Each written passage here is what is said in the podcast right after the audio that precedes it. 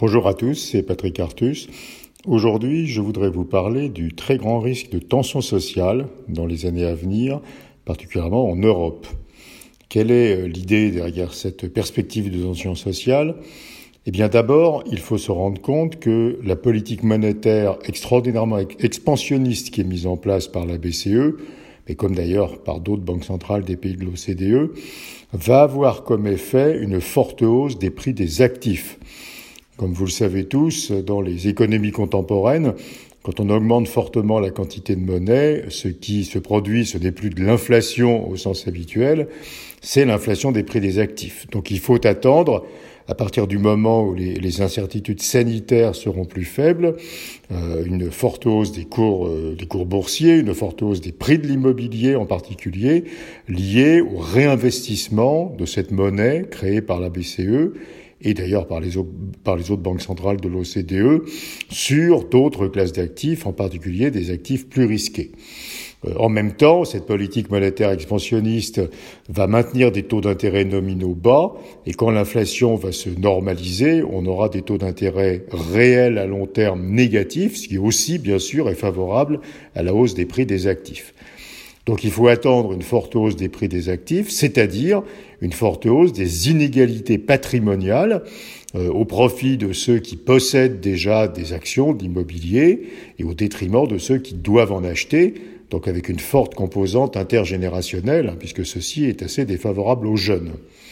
Alors dans le même temps, il faut s'attendre à une baisse de la croissance de long terme, vous le savez, euh, toutes les récessions font apparaître une réduction de la croissance potentielle par beaucoup de mécanismes. On perd du capital productif, on perd du capital humain, il apparaît des entreprises zombies hein, qui sont inefficaces, très endettées.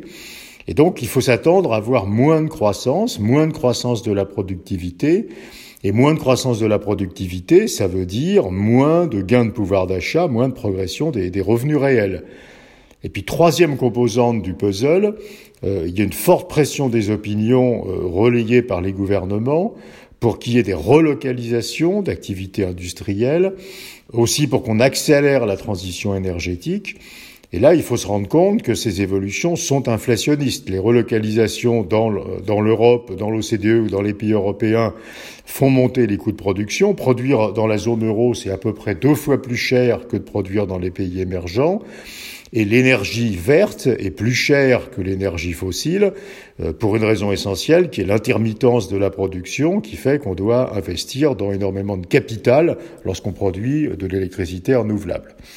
Et donc vous voyez euh, les éléments de cette tension euh, sociale à venir. D'un côté, un enrichissement patrimonial, une augmentation des inégalités patrimoniales, alors même que la croissance est faible, que le pouvoir d'achat progresse lentement, et que euh, les relocalisations et la transition énergétique font monter les prix, hein, les prix de l'énergie pour la transition, les prix des, biens produits en Europe pour, le, pour les relocalisations, donc euh, entament le pouvoir d'achat des ménages.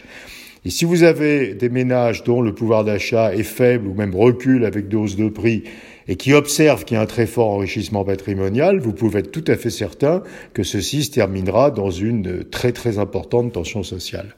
Merci beaucoup.